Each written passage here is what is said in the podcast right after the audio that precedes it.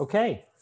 Well, then, um, then I will get us started. It's little after six here, and my name is John Joseph, and it's an absolute pleasure uh, to welcome you uh, to our uh, to STR's uh, Meet the Scholar program. Uh, for those that have not participated in one of these before, um, they were started um, last year, uh, and it was an attempt to get uh, our community together um, to help folks get to know scholars in the field through a candid conversation.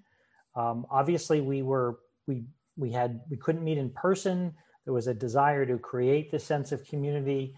Um, we had great success. I, I want to say there was 24. Tim, I might have that number off, but it's something in that neighborhood. Um, we there were you know quite quite a few, and uh, they were all well attended, and it was such a great hit that the leadership of STR wanted to continue keep the ball rolling and, and continue them this year. And this is one of those. Um, I've been lucky enough to uh, moderate uh, a few others, um, and this one obviously holds a, a special place of, uh, of excitement for me here. I'm going to share my screen and bring up this slide here. Okay, you can see this slide. Is that the good? Okay. Well, um, it, it, and I guess before I get started, just a few, uh, I think, uh, sort of uh, ground rules. I think we'll encourage folks to keep your um, microphone on mute. We'll try to shoot for about 45 minutes where I'll sort of, you know, talk with Vibha and, and get her thoughts on a variety of subjects. Um, folks are absolutely willing, uh, welcome to um, to put questions in the chat or save them until you know uh, we're finished, and we'll make sure that we have plenty of time for folks to ask her whatever is on your mind. Um, so with that, I will you know introduce our uh, our scholar uh, uh, who is uh, for me a co-author a friend uh, and someone really to uh, look up to in this field, uh, Vibha Gaba, uh, who's at INSEAD. Um, and just a little bit about her. Um, she is professor of entrepreneurship at INSEAD, so she got her she got full uh, last year, I think. Um, and her PhD is from the Lundquist uh, College of Business at the University of Oregon. Um, she studies a variety of topics, including diffusion processes, uh, behavioral models of adaptation, performance feedback, aspirations, uh, multiple goals, and, and structure. Uh, she also does work on corporate entrepreneurship and, and venture capital. Um, she has an international presence. She's you know, obviously very active at SMS in the leadership there, uh, as well as uh, OMT at, uh, at the Academy. Um, you look at her Vita, she's got numerous awards and, and recognitions. She's a star teacher across programs uh, and has a variety of honors uh, from the Academy of Management.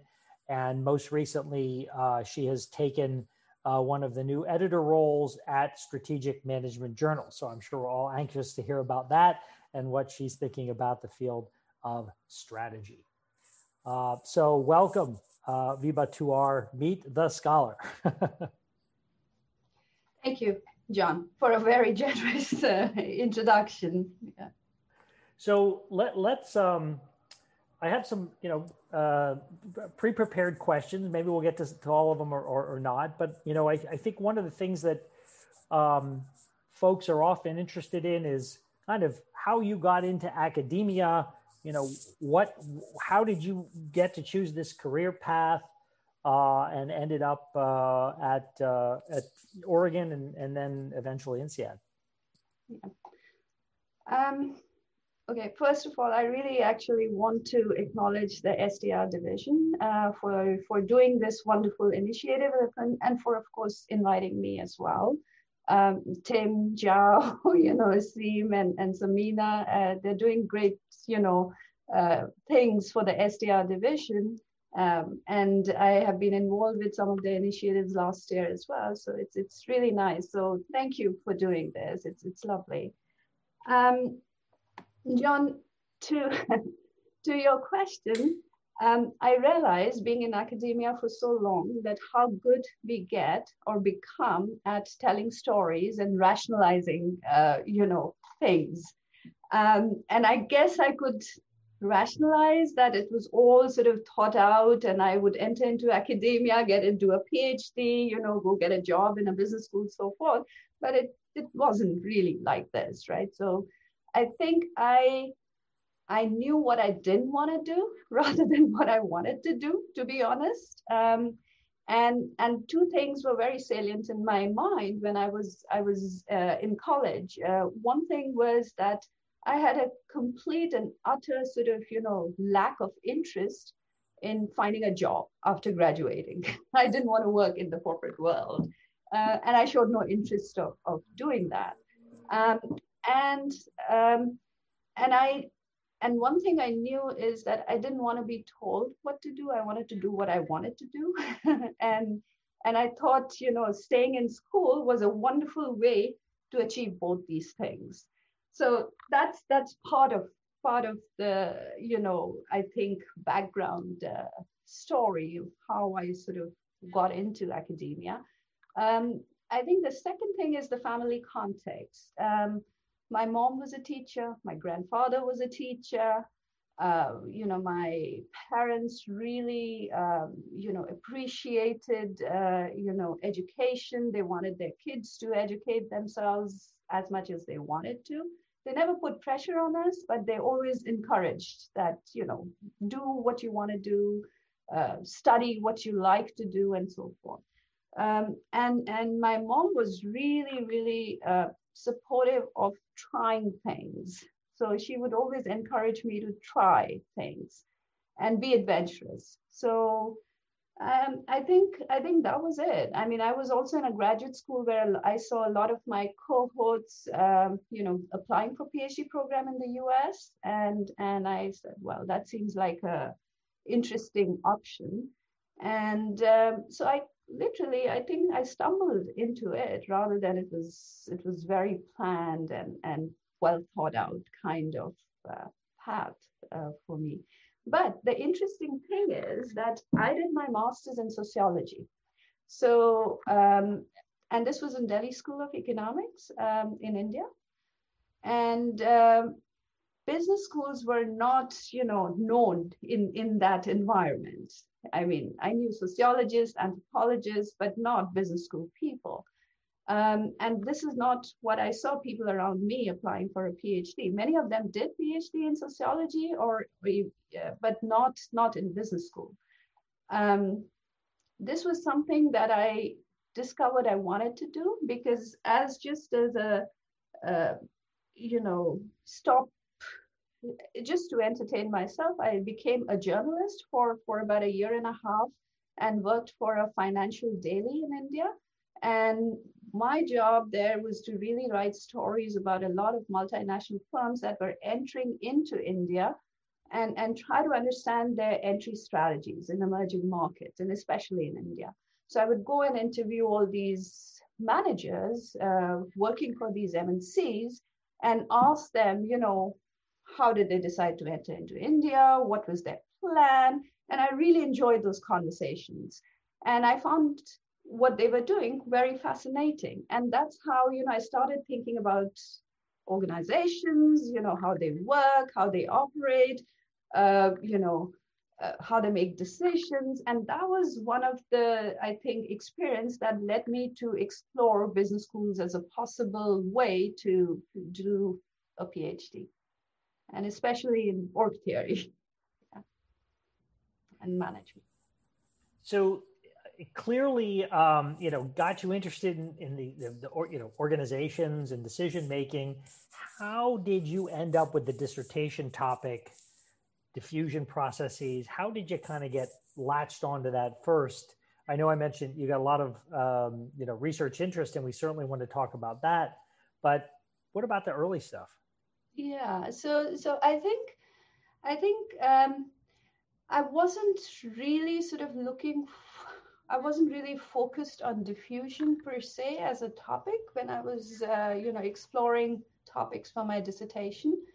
Uh, but I had, you know, these chance encounters. uh, one of the ex PhD students of Alan um, used to work, uh, had graduated from the PhD program, decided didn't want to go into academia, and decided to go and work for Intel Capital.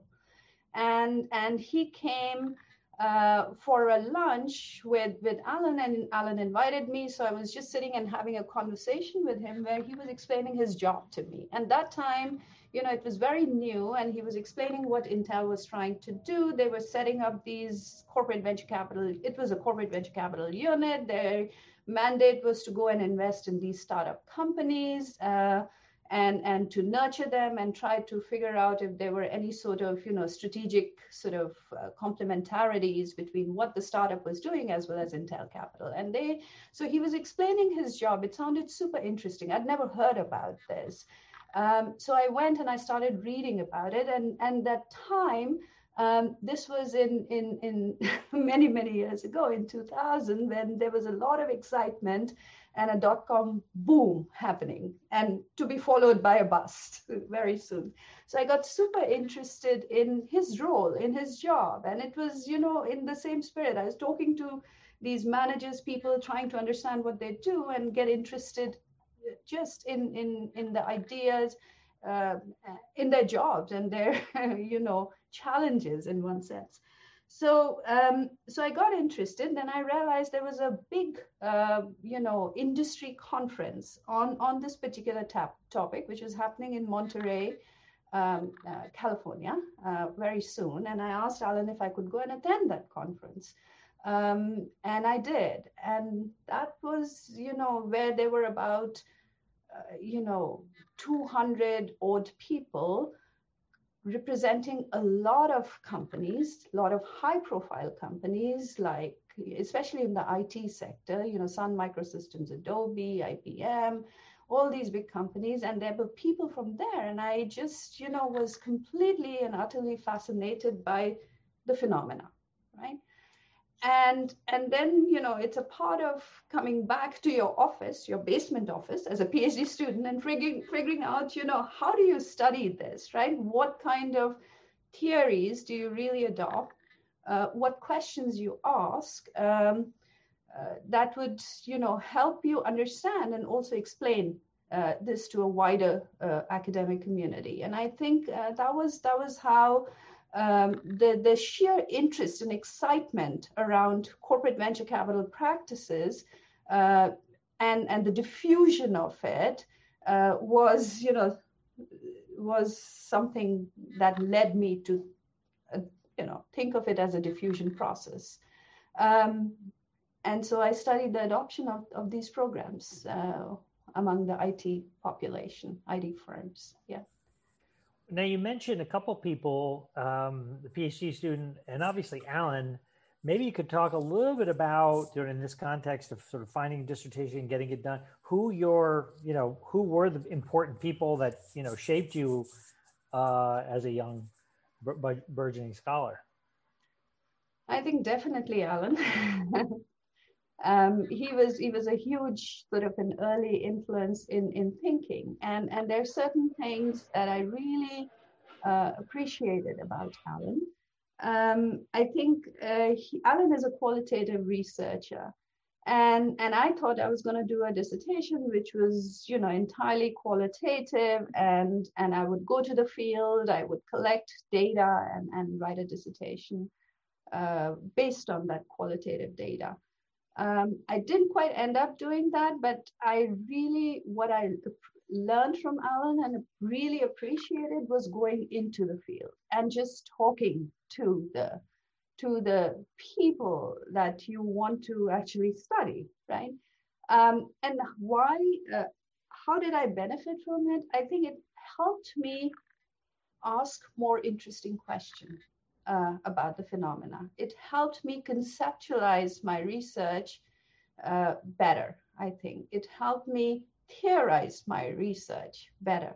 So I think, you know, um, so I, you know, this is something I really learned from Alan that even if you don't want to do qualitative work, I think it's really absolutely important for us to go to the field and just interact with the organizations if you can or the people and try to understand the world from their perspective. I think it makes you a better researcher. Um, so I think that that I think I still do if I can uh, very often in any new project that I am working on. So I think Alan, big influence of Alan, and and uh, I think I also um, through him met through his network met a a series of scholars in our field who were who were just extremely generous with their time and and would talk to you and uh, you know and, and in little ways kind of influence your thinking and and your development as a scholar. And there's so many of them. Yeah it sounds like alan was also willing to give you the some some advisors have a heavier hand than others but he was willing to let you take this and go in a more you know quantitative yeah direction. yeah yeah. No i, I think uh, i think uh, if i know alan well i think his approach really is to be a supportive advisor. He wants to encourage you to do what you find interesting and he wants you to do it the way you find interesting and study it the way you want to study it. So so i think um, yeah i i i thought he was an extremely supportive advisor. That's it so obviously, people matter a lot in our careers. I'm wondering, was there an early paper, series of papers, uh, area of study, something that you know contributed um, to your thinking?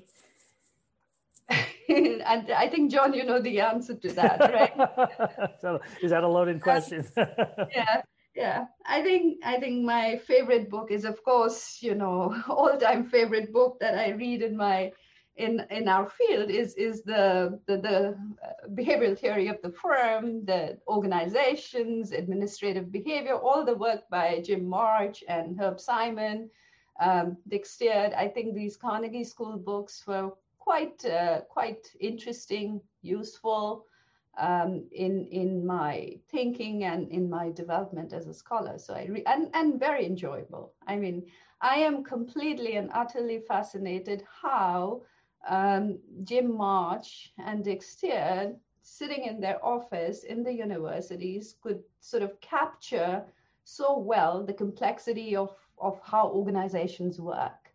Um, they, I think, really uh, capture the complexity of it really, really well and I enjoyed that. Well, and and your your work has obviously a lot of it is in behavioral theory of the firm, but different aspects of it. How do you? We have a lot of junior folks uh, participating, a lot of PhD students thinking about what to pursue. How um, do you decide on you know now beyond your dissertation but how do you decide what to study how do you decide on your research questions do you look for similar inspiration in the setting or what what mo- sort of motivates you now? I think i think the way i like to ask interesting questions. I don't worry about theories at least initially. I want to ask an interesting question. I want to ask something that puzzles me and i want to know the answer to it. And so a lot of, you know, when I'm thinking about initial projects, I don't read our papers, I don't read our theories, I read newspapers. um, a lot. I read magazines and and uh, because it's it's an observation. It helps me see the the world, the the organizational world that I actually want to study, and and the decision making processes. So it gives me insights on what's interesting, what's going on there. So I read a lot of news stories, and then you know if I get interested in something, I dig deeper, and, and it's only after I have a clearer sense of what's an interesting question that I want to ask, I go back to our literature and try to uh, see uh, if we already know the answer, um, which is which is fine. At least uh, my puzzle has been solved relatively painlessly. if not, then I try to you know develop it further into a more sort of a coherent research uh, project. Um, but but what it also you know so that's that's uh, but but after you start working in a particular domain and you know the literature well, you also know what are some of the things that we don't know. And, and so it's easier to identify what, you know, gaps in the literature and, and ask questions around it. So I think, um, I think for, for me, the most, uh, always the most important thing is to ask an interesting question. Um, rather than worry about, you know, what domain, what topic, and so forth. Well, this will sound like a loaded question too, but co-authors.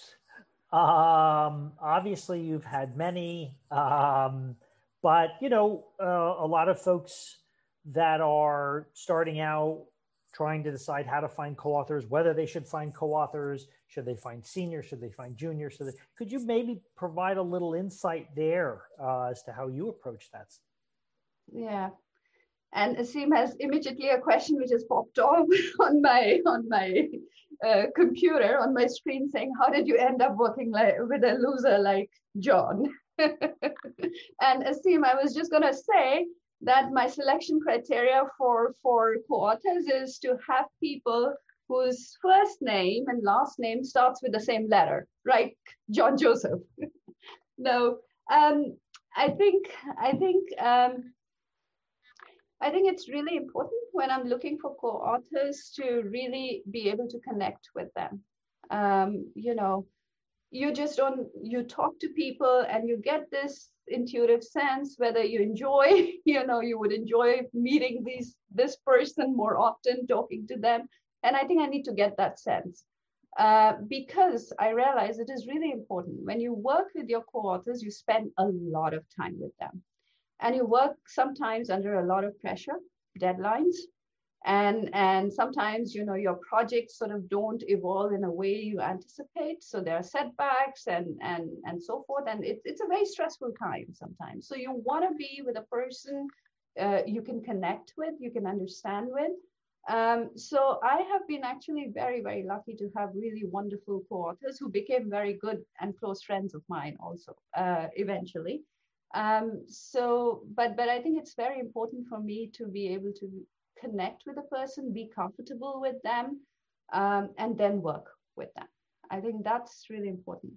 I think as a junior scholar, one thing that I realize is that you want to find co-authors that have the same sense of urgency about doing about you know doing research that you have about publishing and so forth right that's really important because sometimes what happens is when junior scholars sort of collaborate with with uh, uh, senior professors, um, you know, they learn a lot. They learn the craft of writing and presenting their research, taking it through the review process. So you learn a lot. But um, senior scholars are also very busy. and for them uh, you know the sense of urgency is sometimes missing right? So if the paper is one month late two month late they're not going to lose sleep over it. But for junior scholars it can be very consequential. Um, so i think um, it's important to find people especially early on in their career who also you know are as driven and as motivated as you are uh, to bring the projects to closure. I think that's that's really important uh, considerations, especially for the junior scholars. Um, I, you know, working with your cohorts, you teach each other a lot. I think with John and I, we taught each other quite a bit. We learned from each other um, quite a bit, and it was it's also really fun uh, working with the cohorts. I, in my experience. Uh, I, I, do remember you saying at one point that it was it was during the revision of a particular paper, and you said something to the effect of, "You were talking to me more than your husband." exactly. So so you know when we I know, and and I think this has happened to us quite a bit. When you're revising paper, you speak so much to your co-authors so frequently um, that you land up chatting to them more than your your you know partners. And it's it's very funny. So i knew exactly when john was sleeping why he was getting angry with whom he was getting angry what did he eat for dinner. I knew everything. And i think the same for him as well. Um, so yeah. So it's a very intensive collaboration. So i think it's important to be uh, with people um, the other thing I realize, uh, you know, over time is if you want to spend more time with people in academia, you need to do research projects with them, right? Because that's a wonderful way to spend a lot of time with people you like, you admire, you appreciate, and want to connect with. Um, so, yeah, I think that's important. So you mentioned um, the role of you know talking to managers, the fact that so much of your work is informed by talk, you know, getting out there in the field, even if it's not a qualitative study. There's an element of understanding uh, that comes from that, and I'm wondering maybe shifting a little bit to teaching how you know a how your research and your teaching interface and maybe more generally how you approach your teaching and incorporating some of the research that you do if you do do that. Yeah. Um, you know um, it's so at INSEAD, um, you know, executive education is a big part of our core portfolio, teaching portfolio. It's a very prominent part as well. So invariably, everyone who works at INSEAD at some point sort of transitions to teaching executives. I did this transition relatively early in my career. So I started with the MBAs and PhD. We don't have an undergrad program. Um, but then I very quickly transitioned to teaching executives. And part of the reason was what I wanted to teach, which was essentially topics related to organizational change. Um, I thought that people with more experienced people could relate better to the complexity of, of, of you know change and how to orchestrate change in organizations, which is a big challenge. Um, so, so I when but when I was making these transitions, you know, everyone would sort of make you anxious about teaching executives. Oh, you know, these are such experienced people. They have years of experience. They are, you know, how can you teach them? You've never worked in an organization. Uh, you know, you look young and and so forth. So, you know, the so I I was anxious because I felt the, you know, I looked young, I was a female, I was going and talking to these people who were in, you know, important positions in big organizations, and I had never worked in one effectively in a corporate world. Um, so I I actually decided I was not going to be defensive about this at all. So I went and I stood and I said, Hey, I'm an academic. I know theory of change and I want to talk to you about it you tell me whether it works in practice or not, and we'll have a conversation about it. So, and I think, you know, it worked really well for me because what I realized was a lot of these executives, when they come for, uh, come to a business school to do a course, whether it is a short-term course or a, you know, course spread over weeks and months, um, they don't want to, they want to hear what we have to tell them, right? And and I think um, and and this was a very nice and a pleasant experience for me. So I felt really comfortable going there and saying, "This is what we know in theory. Do you think this works in your world? If not, why does not? Why does it not work?" And and so I so that was that was one thing so i was not going to be defensive about where I'm coming from, what I'm bringing to the conversation, because I think it's important, I realize.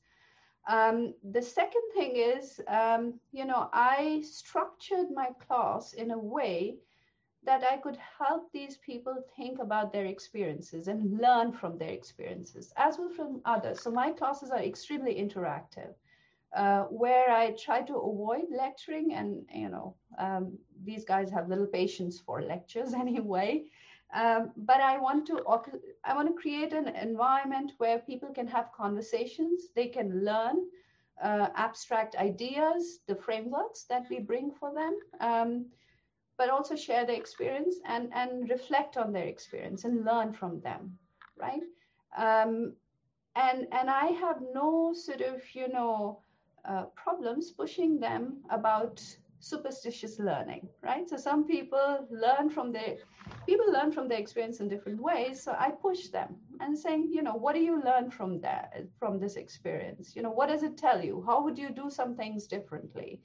Um, so it is about bringing more rigor into their uh, thinking processes. I think that's what I try to accomplish in my class, but in a very structured way. Um, and I think it's worked for me. So I have been teaching actually mainly executives for almost a decade now at INSEAD. That's much of my um, on-load teaching. here. Just a, a, little bit on the teaching thing. I think you know young scholars, people, people, rookies, I guess in particular, um, often are daunted by the teaching task. Mm. And INSEAD teaching is notoriously, uh, you know, tough and i'm wondering maybe advice something that you know some things that maybe you've experienced that have helped you that have smoothed your uh, yeah. and and made you successful and and helped you win these uh, you know teaching recognitions. Yeah. So i think one of the rookie mistakes we all do is that we focus too much on the content right? So we when we are doing our teaching prep uh, we spend an enormous amount of time uh, working on the content and squeezing as much content as we can in a very short period of time.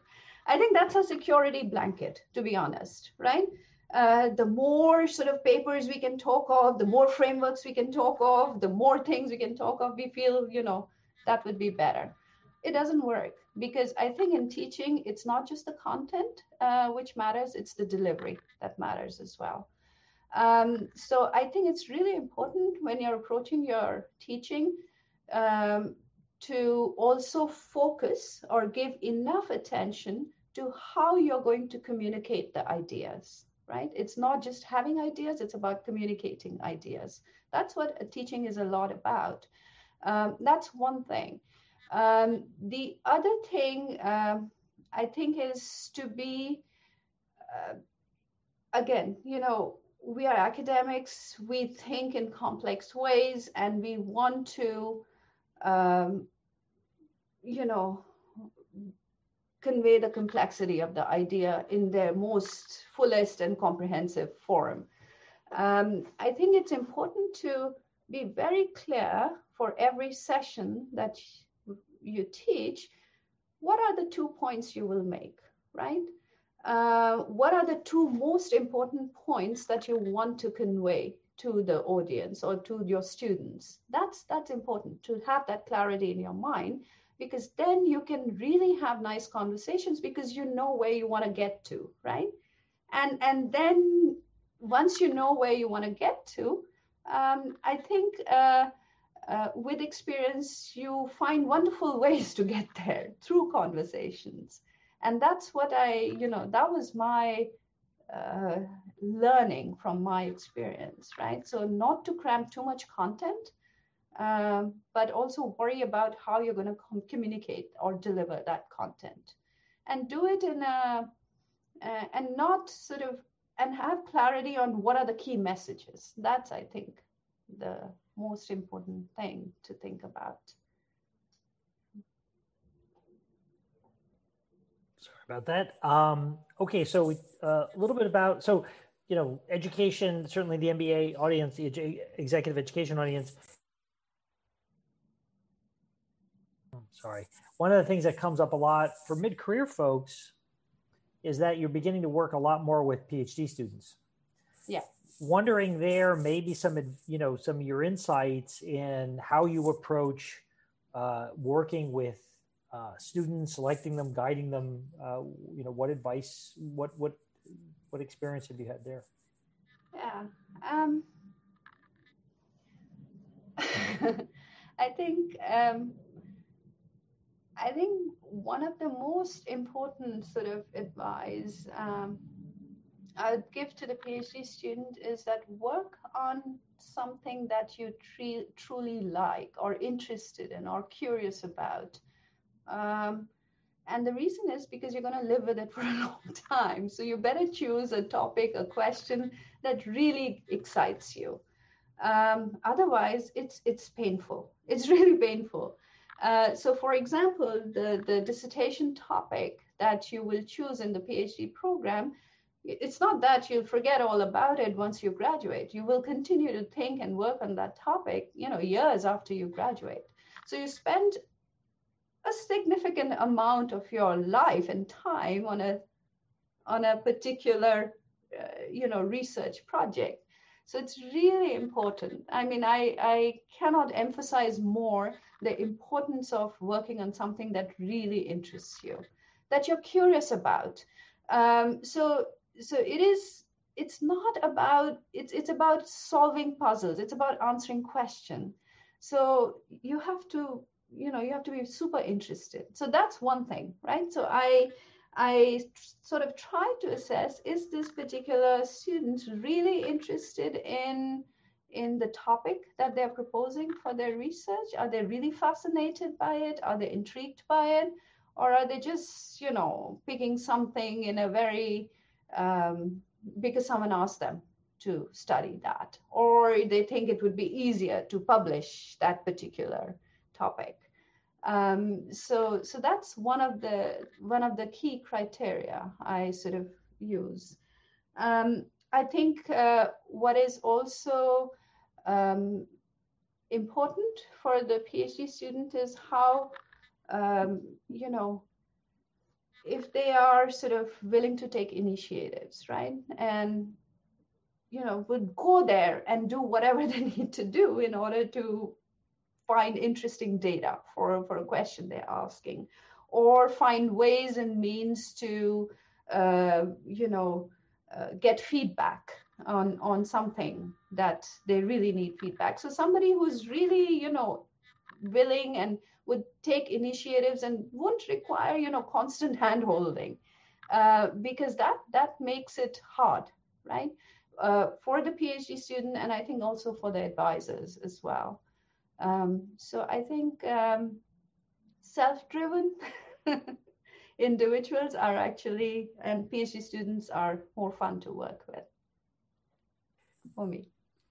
Kind of a related question that comes to mind now that we're you're you're talking about this, but often um, we are faced with PhD students, PhD students who are struggling, who need help. I think in this COVID time, that might be even especially true. They're remote, whatever. Yeah um, for any PhD students from Irvine that are online, uh, I'm not talking about you, uh, but but you know, you know, any advice there? Uh, again, given given the sort of the situation we're all in right now. Yeah. So you know, one of my most um, you know pleasant surprises about our uh, profession has been that there are such there's so many people who are so generous with their time um, and genuinely care about you know uh, ideas right and i i think you know if if our phd students no matter where they are send an email to a scholar um, you know related to who does work on on the topic that they're working on and ask them for a meeting I would be very surprised that if people don't respond, right? Many of the people would be be happy to have a conversation with you over Zoom um, and talk about it. They would be willing to read your paper, give you feedback.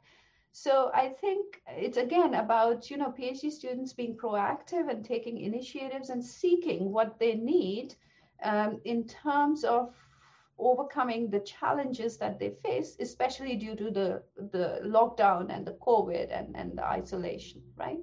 So I that's what I've been trying to tell the PhD students at INSEAD. And you know, you should never feel alone or lonely. Uh, you should just, you know, make the best of the situation, right? So go and, you know, send an email to somebody you want to talk to or send your paper to somebody ask them for the feedback and you'd be surprised how how receptive people would be uh, to this, right? So um, I think uh, I think being proactive, I think can can help.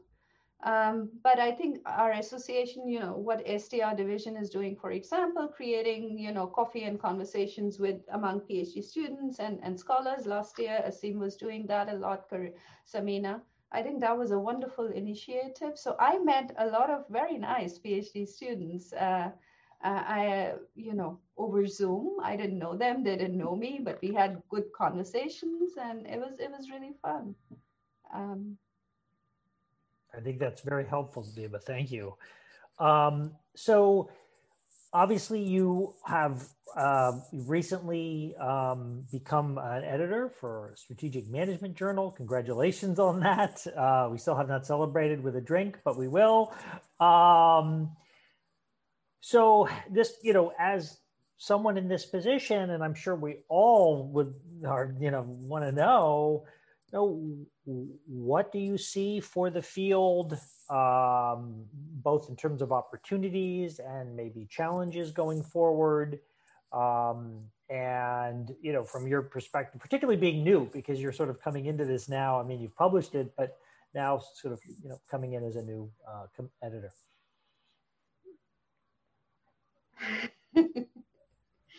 so um,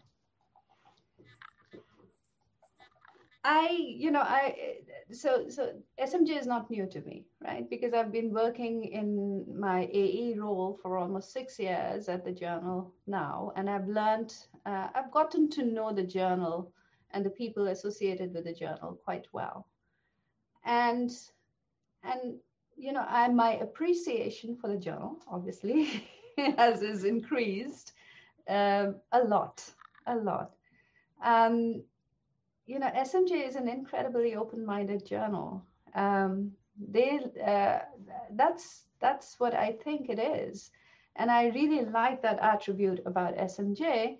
Um, that it is a very open-minded journal. It has become a very open-minded journal. If you disagree with me, that, and I think, um, you know, the editors, anyone who is associated with the editing role at SMJ, is is you know really welcomes um, any topics uh, related to strategic management, of course, uh, or links to st- strategic management.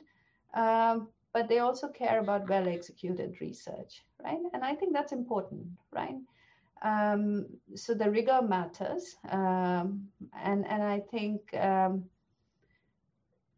so, so that's, that's, you know, I, I don't know if I'm answering your question, well, so uh, it is. It is. Um, um, SMJ is a broad journal. It uh, you know it interests a lot of uh, a lot of topics are of interest to the journal.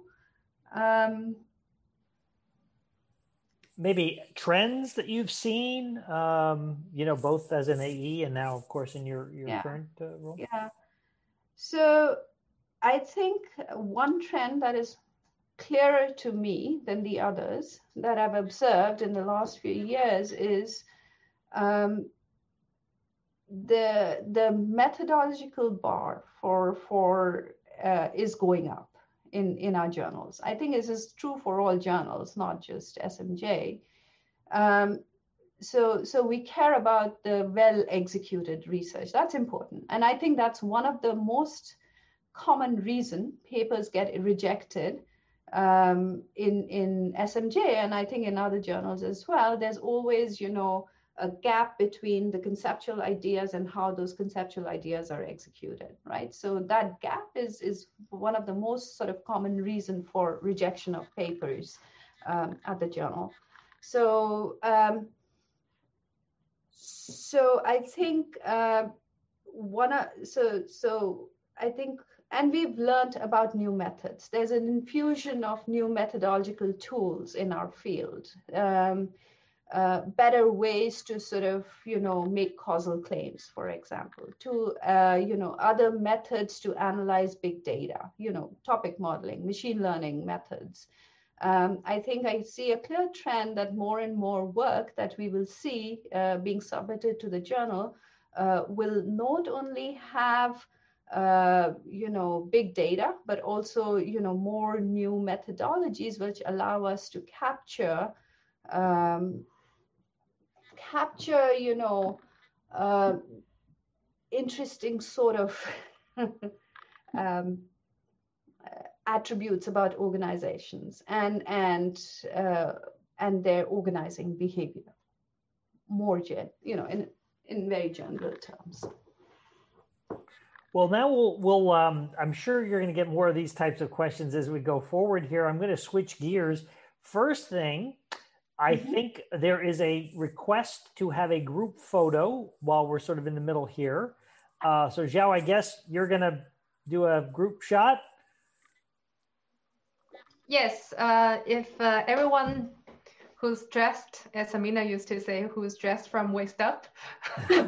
if you could turn on your video uh, and we would just take a, a screenshot. All right. One, two, three, say cheese. Okay, we got it. Thank you. Okay. So um, the uh, I'm going to channel Samina at the end uh, with a few of the crazy questions she, uh, not crazy, but you know, uh, interesting questions that she has. But I'll save those for the end, and, and right now turn to some of the questions that have come up uh, in the chat, and then open it up also uh, to folks who are are with us. Um, the first question is Tim actually put in a question. Tim, would you like to share that question? Yeah, sure. I just um, I told you before we started that I just participated in the STR paper development workshop, and we had people like Jackson Nickerson and Brian Silverman and Xavier uh, Castaner. Um, and we asked them to give tips to these young scholars. And I'm catching you on the spot here, um, but uh, you, and you've given us some tips already, but I was just wanted to know if you had any others that were at the, you know, that uh, at the ready. I think I think uh, Tim, I would I would um, I would repeat, uh, you know, I would reiterate some of the things uh, I said earlier, and I think it, it's also partly because I see they benefited me in in my you know myself as a phd scholar is about you know finding really uh, topics and questions that interest you because uh, that that's important. I think we underestimate uh, the the uh, importance of that. Um, you have to always ask yourself why is this interesting what you're studying? Uh, why is this interesting for yourself uh, because ultimately you also have to convey that to the readers of your research, right? Uh, so I think it's important to ask that question early um, and, and ask it uh, genuinely in one sense, right? Is it really interesting? Um, definitely. Um, uh, I think uh, the second important sort of tip I would say is to be proactive, you know? Um, people are nice in our field. I, or at least I've had really, I have, I'm the privileged one to have really met a lot of nice people. I, so I have this impression that we have lots of nice folks in our, in our community uh, who are very generous, very helpful. Um, so seek help when you need to um, and be proactive about it. I think what you don't want to do as a, as a young scholar or as a PhD student and just sit by yourself in in the phd in your office. I think that that's not going to get you anywhere. Um, so that's important to um, you know we I, I i think all of you know but I, it's worth sort of highlighting again that research is actually a very very social activity right? Lots of ideas development of the ideas come as you interact with people um, so that's an important element we shouldn't forget. I mean, there's a part of it when you want to be alone in your office when you're writing, actually, but in the initial stages, when you're thinking about ideas, when you're conceptualizing them, it's a it's a very social activity. The more you meet people, the better you get at it. Um, so I think uh, see research as social, not just as a very individual kind of uh, endeavor. Thank you. Okay, so uh, our next question, Abhi, would you like to ask your question about fad topics? Sure. Uh, hi, Professor Gaba. It's such an honor to hear you speak, especially the backstory of your illustrious journey thus far. I was wondering, since you and many of us also draw so much inspiration from the news and current affairs and media reporting do you have any tips on avoiding pitfalls when it comes to picking up something that seems really interesting in this time and in the moment, but might really be just a fad? Hmm. you know, we study fads as well, so you can study it as a fad, right? Uh, we've studied fads and fashion in, in management research as well. So um,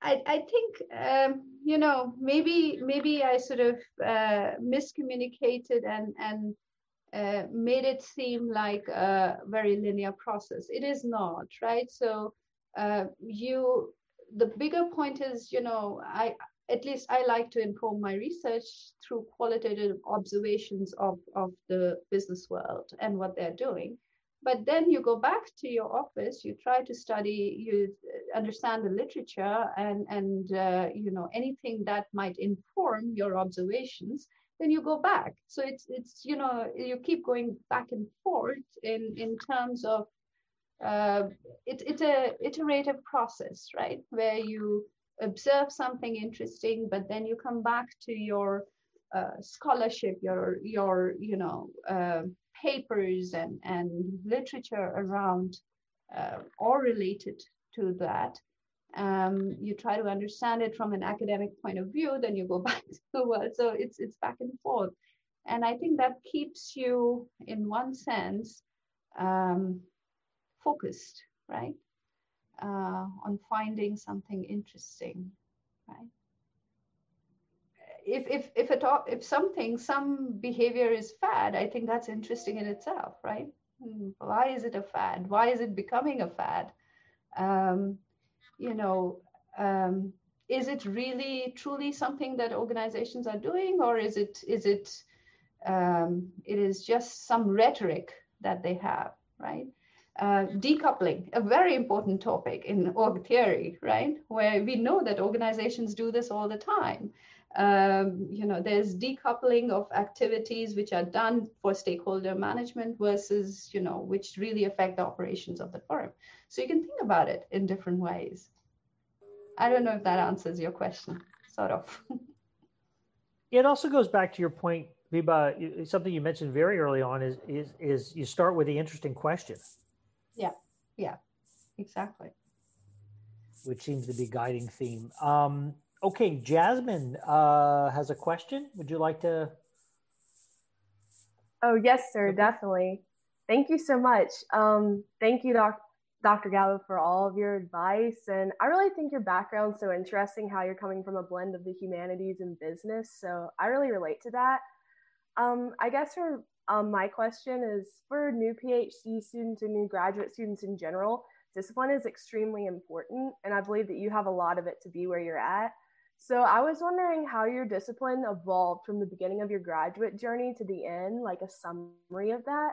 And if you could look back and give your past self any advice um, on that, what would you give yourself? Yeah. Um, you know, I I have broad interests. I guess it's partly because of you know the background I have. Um, I did my bachelor's in economics, um, so then I did my master's in sociology. Um, and then I decided to do a PhD, which was focused more on organization theory and, and, and management. Um, I think, I think, you know, um,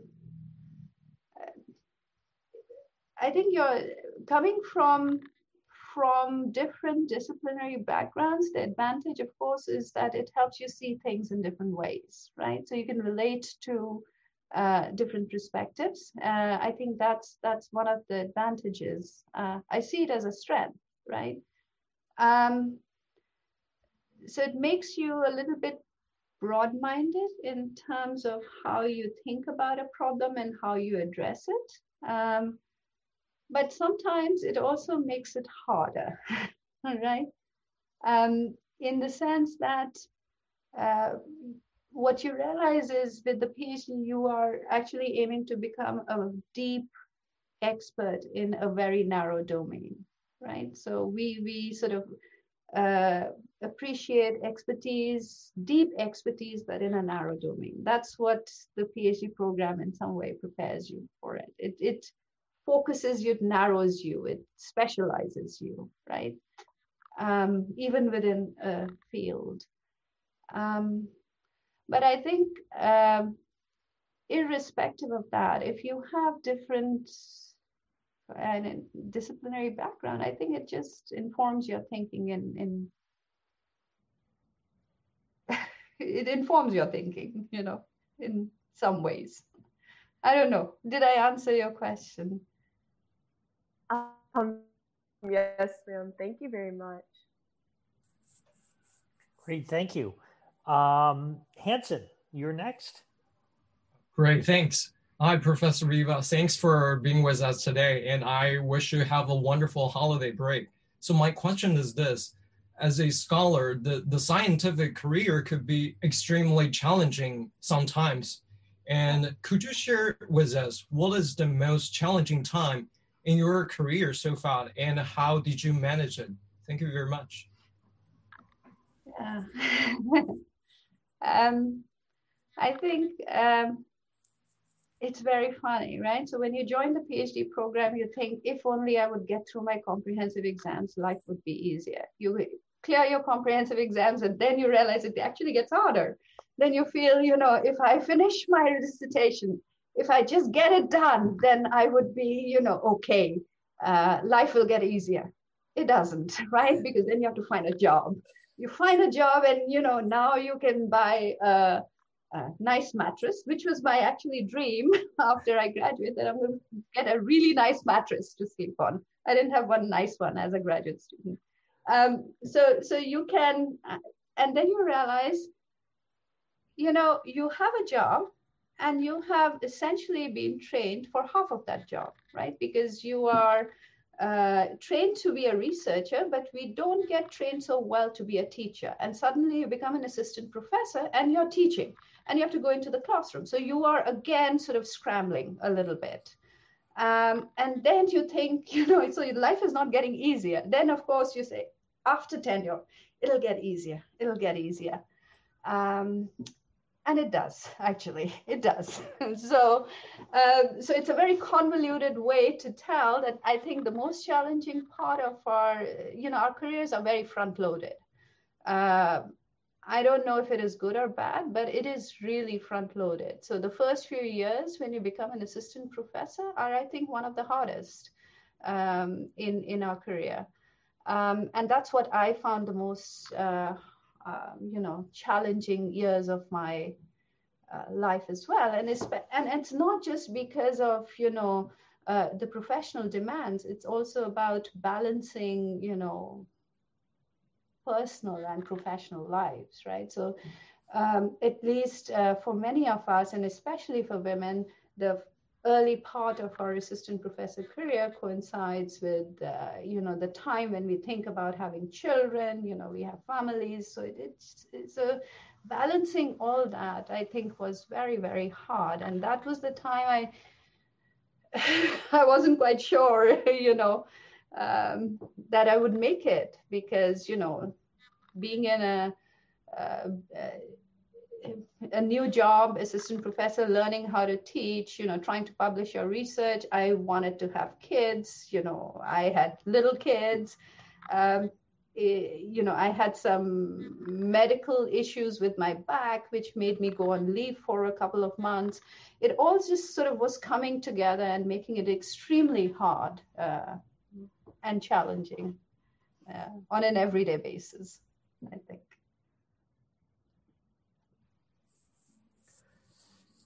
Thank you uh, for that question. Uh, Jiang Chen, you're next.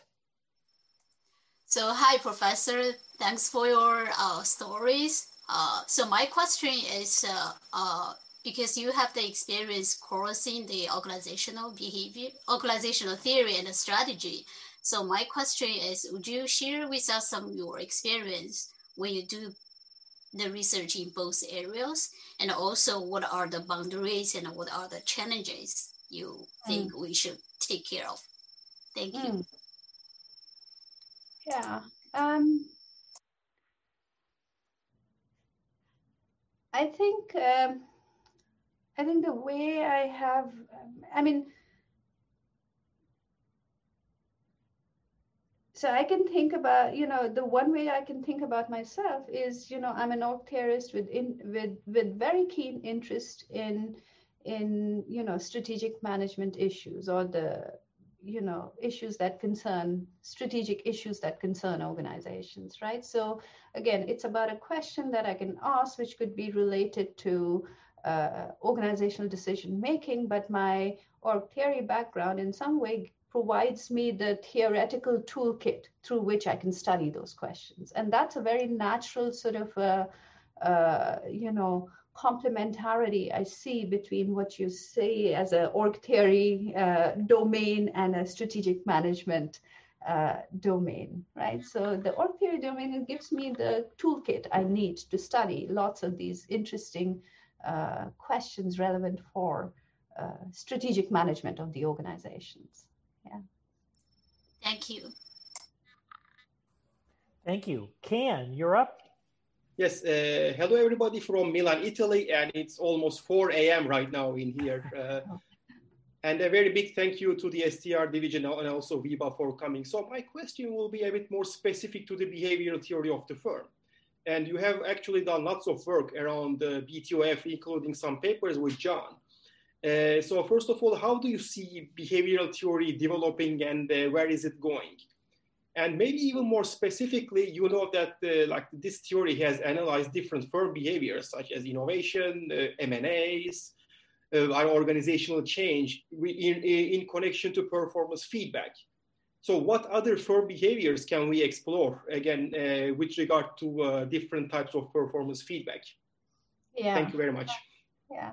Um, thank you for waking up at 4 a.m. I, you know, um, I appreciate you being here. Um, I ha- I'll have to give you a very biased opinion here because, you know, this is in, in sort of my thinking.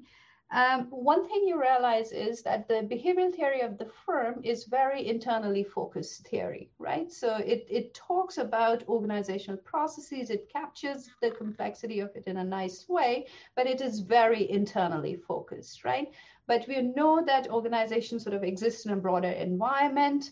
Um, and I think that would be an interesting extensions of the behavioral theory when you start taking considerations of how the environment around the organization is actually uh, changing and how is that sort of impacting how they manage their internal processes and also their decision making right and one of the most interesting thing at least you know maybe this is more salient now um, um, given the COVID shock, you know, when you have discontinuities in your environment, right? Um, and how do you manage these discontinuities? How do you think about these discontinuities? How are these organizations actually thinking about the COVID shock? Uh, how is it impacting their internal processes? How are they changing them as a consequence of that?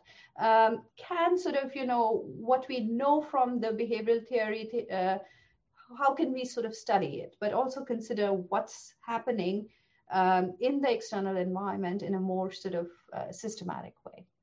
So I think that's that's something uh, worth exploring going forward. Yeah. Thank you. I'll remind folks. Uh, I will ask now uh, if you know folks have questions. Um, feel free to jump in. You can also put your question in the chat. Um, while we're waiting uh, for those, Vibha, maybe a question about what you're what you're working on now. Uh, what sort of research projects do you have going on? So, um, so I so a couple of uh, interesting uh, projects. Um, and I am going back and looking at diffusion processes again once more. Uh, it's been a while since I worked on diffusion as a topic, and I one of my recent work is actually um, about uh, diffusions of problems and solutions, right? So when we look at the diffusion literature, a lot of times it is adoption of certain practices. These practices are solutions to some problems, right? Um, that organizations adopt, and and there is um, there is uh, but what what I am trying to sort of understand is that, you know, what is the problem that is linked to these solutions that diffuse across organizations and and how can we study not just the diffusion of the solutions but also the problems or the recognition of the problems? It's it's a very early stage thinking. We are you know working with some co-authors and thinking about it. Uh, so diffusion of problems and solutions, uh, that's one sort of a project, current project I'm working on. Um, I think I'm also interested a lot in understanding, um, uh, there's another one which is looking at how discontinuities, how experiences of uh, managers, uh, prior experiences with shocks and crises actually inform them, their decision making with the most recent one. Um, so uh, that's another one that I am looking at. Yeah, and and I think um, uh, multiple goals and the goal activation problem. How do goals get activated uh, in organizations? At what point in time, which goal becomes salient? I think this is some of the other sort of conceptual ideas I'm thinking about. I don't have a project. I'm waiting, John, for you to uh, respond on uh, to talk to me about it. Um, but I think uh, I, am at least going to uh, continue thinking about multiple goals um, and the trade-offs uh, among multiple goals and its impact on decision making um, in in the near future, I guess. We have a question from Nisha. Don't know if he's there. Uh, yeah, uh, hello Vibha. Uh, so uh, my question is that um, often PhD grads are only able to uh, obtain R&Rs. So mm -hmm. we mm-hmm. do our best, we try our best to progress the literature uh, and the theory. however, there is a possibility that the submissions remain with the editors and reviewers by the time we graduate. So, yeah. what advice would you offer to students uh, to improve their job prospects, uh, for hmm. example, mm. at INSEAD? Yeah. Thank you. Um, I think uh, I actually uh, feel for the PhD students. I think uh, you know, at least when I was in the job market, having a published paper was an exception rather than a norm. But I see it's completely changed in the last, uh, uh, you know, decade or or more, right? So you see PhD students who are going in the job market. The expectation is at least they will have one published papers or some R&Rs and, uh, you know, a research pipeline which is already in the review process, right? So there's an enormous pressure on the PhD students to start publishing while they're in the program and have something to show for. Um, I find this a little bit of a worrying trend. I mean, I know this is a trend, but the worry I have here is that the PhD students are not sort of, you know, doing their dissertation or thinking about interesting questions or, or you know, writing a wonderful dissertation, but worrying more about publishing a paper, right? In whatever way. Um, that's that's a little sort of, you know, unintended or not so nice outcome I see of this trend, right? So so at least at INSEAD, when we are doing, you know, uh, job market invites, uh, of course, you know, if you have a published paper, it matters, but we look at what is your dissertation. Is it interesting? We try to assess whether it get published or not, right? So I think we want to think about you as a scholar, not just as a PhD student coming out with one A publication. Right? I think uh, um, so. So I think it's really important to um, your dissertation is your special project, and put all your attention on writing a nice dissertation. Um, that's one thing. Now, um, if what I also realize is if you know our journals have actually become really good you know they have quick turnaround times in most of the you know many of all of your review papers and you can see you know the journals give you four weeks or six weeks to turn around the review. So we are really um, shortening the review cycles in all the journals. And and you know as an ae when i was working uh, at smj i always had this 90 day deadline. We had to uh, you know, more than um, 95% of the manuscripts were returned within 90 days. Um, so, but sometimes, you know, delays happen, right? Uh, so I think the reviewing cycles are being, sh- and, and this is true for other journals as well, Org Science, AMJ, ASQ, they're all sort of returning manuscripts uh, much more quickly.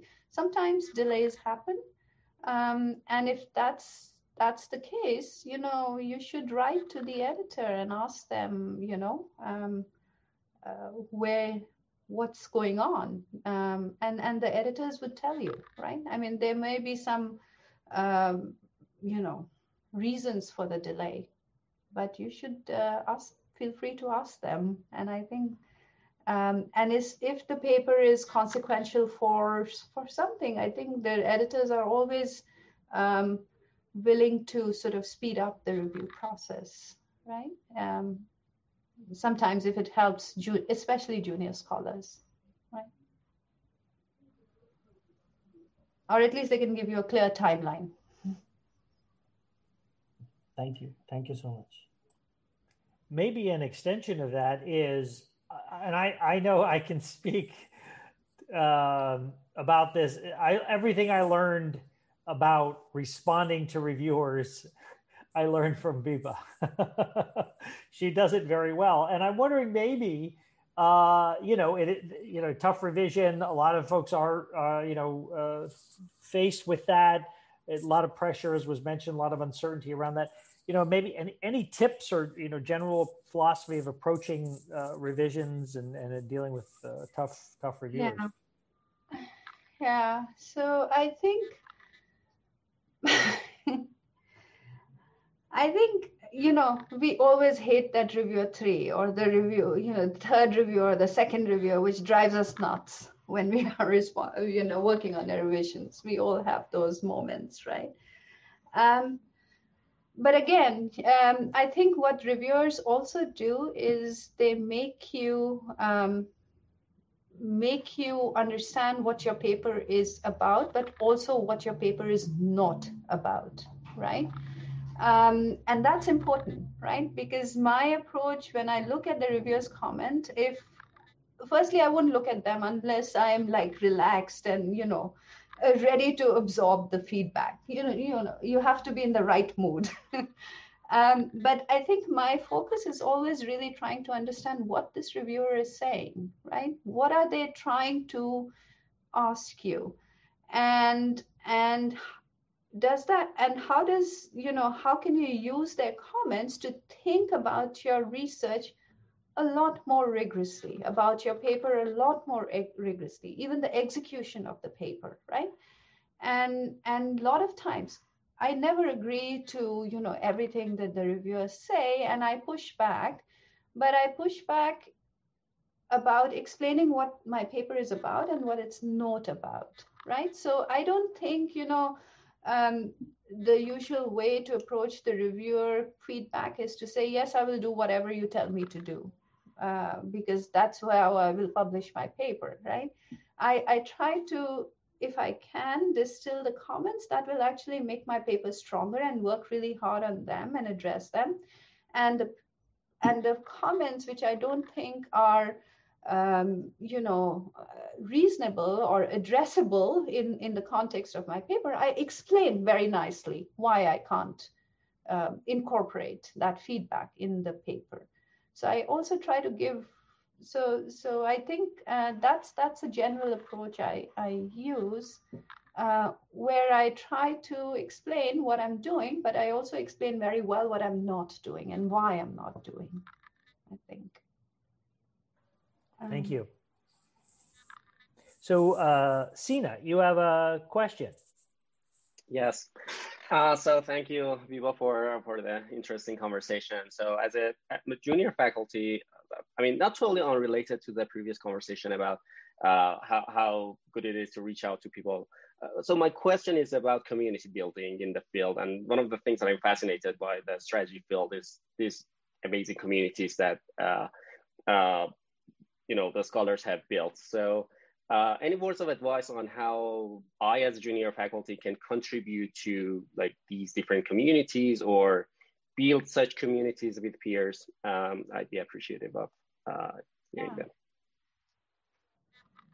them. I love spending time with junior scholars, and here's why: because they're most updated in terms of you know their reading of the literature, in terms of you know uh, they are working on cutting edge ideas. It's it's you offer a lot in that sense right?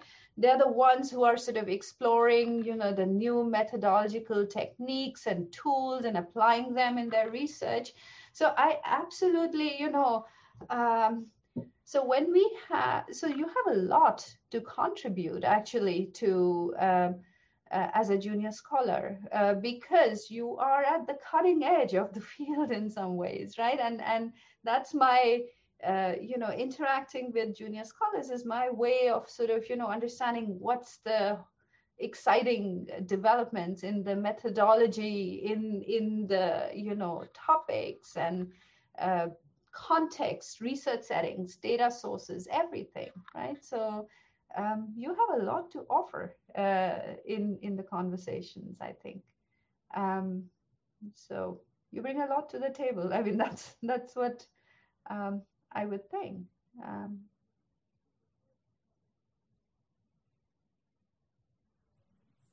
Thank you, uh, Sina, for that question. Uh, Zhang Chen, you have a question? Yes, so uh, thanks for uh, letting me to ask another question. So my question is, what is the unit of analysis when we study strategy? So uh, last semester, I read uh, some classics books. So I noticed that those books, they use case studies. So uh, the authors uh, study the structure of the firm and also the history of the firm. So, hmm. but uh, so when I read some strategic literature, I, it seems that people also use the activities like mergers and acquisitions as the unit of analysis.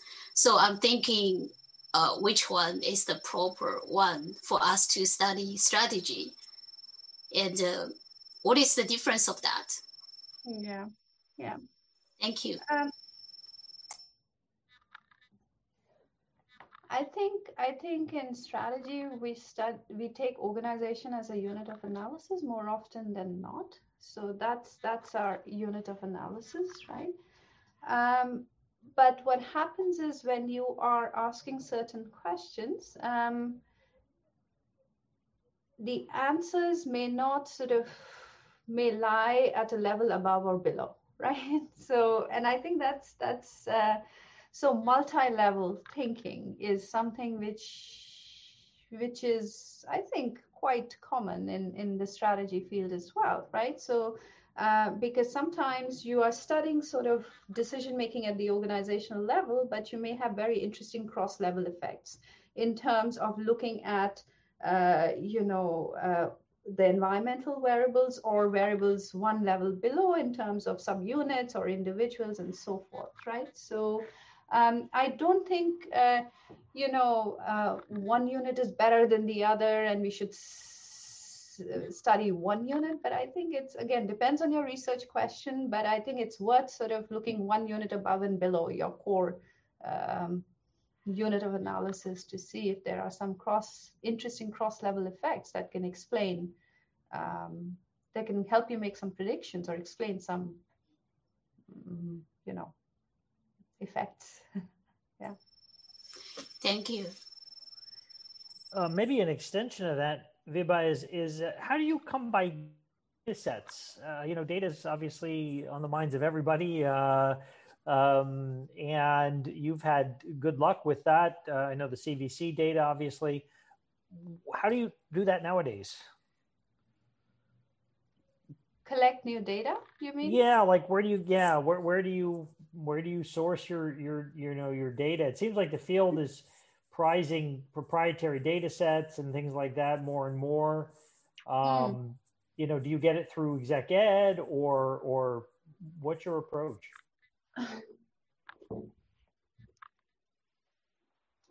You know, uh, John, this is a difficult question to ask again because your data collection will be informed by the question, right? Um, it's hard to uh, sort of decide what data you want to collect and um, and then you know I, I think I think I find it easier to collect data if I know what I want to collect, which is informed again, you know, by the question that I'm asking. Having said that, I think I think there is we have a we have access to a lot more data now than we had, you know, maybe 10 or 20 years ago, and more interesting data, right? So a lot of activities that, you know, uh, what's what's very fascinating to me is um, we have access to um, conversational data now. What do I mean by that, right? So to, just to give you a good example, all of us know about Glassdoor. This is this is a website where you know people from different companies come and talk about their company right? Um, and so there is a lot of textual data where people are articulating things about their company right? And i've seen phd students using that data source as a way to study culture about it of an organization and they're using that textual data to infer some sort of a um, you know, associative patterns in that data and to sort of bring out some themes which could be related to the culture of the organization, right? Um, something like that, I don't think was accessible to us, right? All these um, discussion boards that you have sometimes internal to the company, and if you get access to those, those are interesting sources of uh, data. Um, people are scraping, you know, data from LinkedIn, from Twitter, all these social media platforms where people leave evidence of their thinking about something, right? And and these are interesting sources of data. Um, but but of course, you know, depends on what question you're asking. So fair enough. Um, we have just a few more minutes. If anybody has a question, um, enter it into chat, and I will absolutely uh, call on you.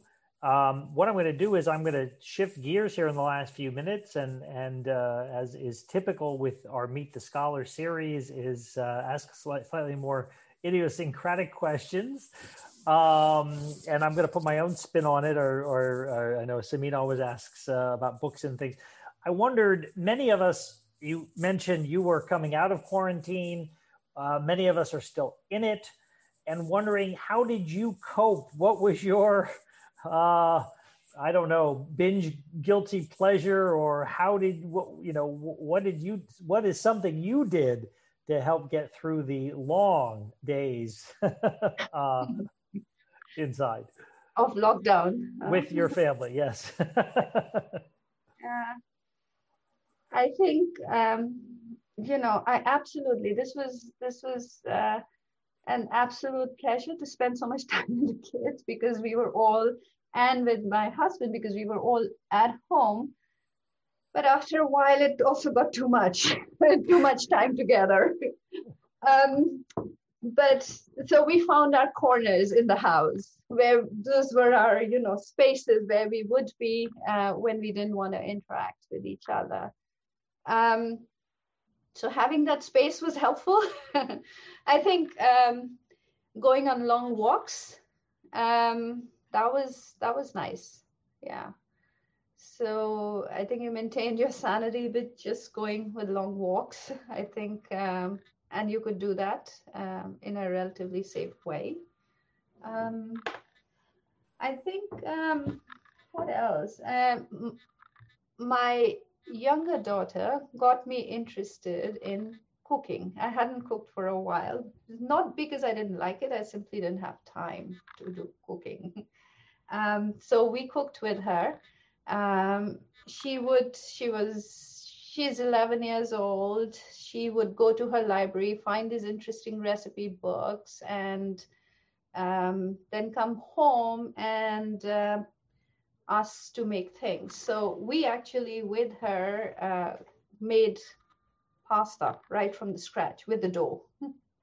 you know, we would make, uh, you know, try different things with her. Um, some of them not always healthy, but but it's okay.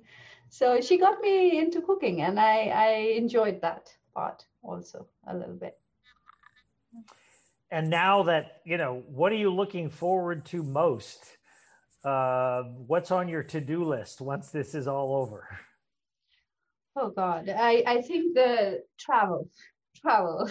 I am i am so looking forward to just traveling without any restrictions. Um, I realized that we live in a very global world, and especially if you stay in a small country like Singapore, you're always traveling because you live in a very small place, so you just travel all the time.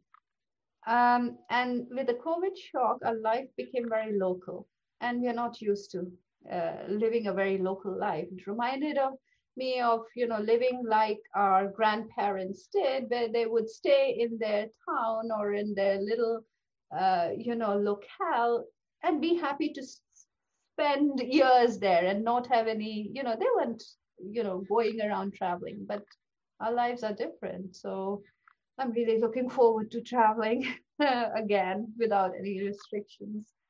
Yeah. I thought that might be what you're going to say. yeah, you know that, right? Well, yeah.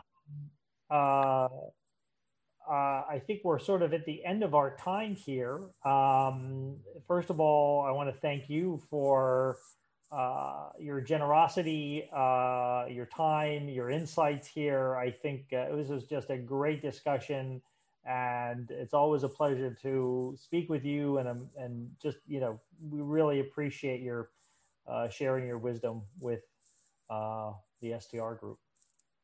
Thank you, thank you, John, and and of course again the STR uh, division for and the people associated with it for inviting me, and for all of you for you know taking time. I know you're in different time zones, and it's odd hours for many of you. So um, thank you uh, for for joining in the conversation. It was uh, and lovely to see some familiar faces as well.